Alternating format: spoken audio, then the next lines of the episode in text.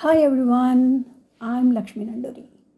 Welcome to the introductory to my podcast series NGO DigiReach, which will enable harmony in diversity for NGOs by empowering futures through digital frontiers.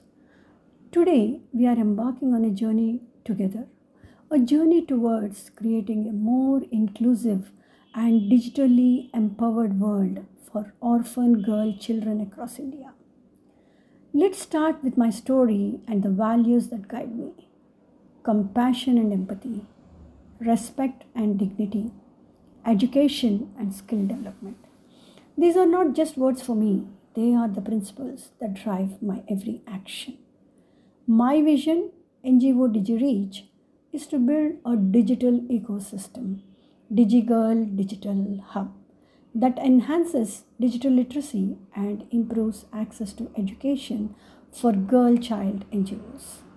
My mission is ambitious to help 1 lakh NGOs in India extend their reach using this digital ecosystem.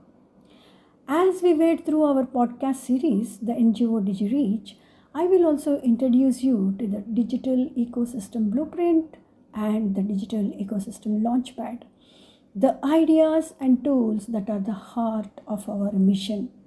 These are designed to empower NGOs with digital solutions, ensuring that no girl child is left behind in our technological world. The key philosophical value that has underpinned my success is my deep rooted belief in service beyond self. This ethos, combined with my commitment to compassion, empathy, and continuous learning, have driven me to overcome personal challenges and make a significant impact in my personal, professional, and philanthropic endeavors. My story is a testament to the idea that true success comes from empowering others and making a positive difference in the world.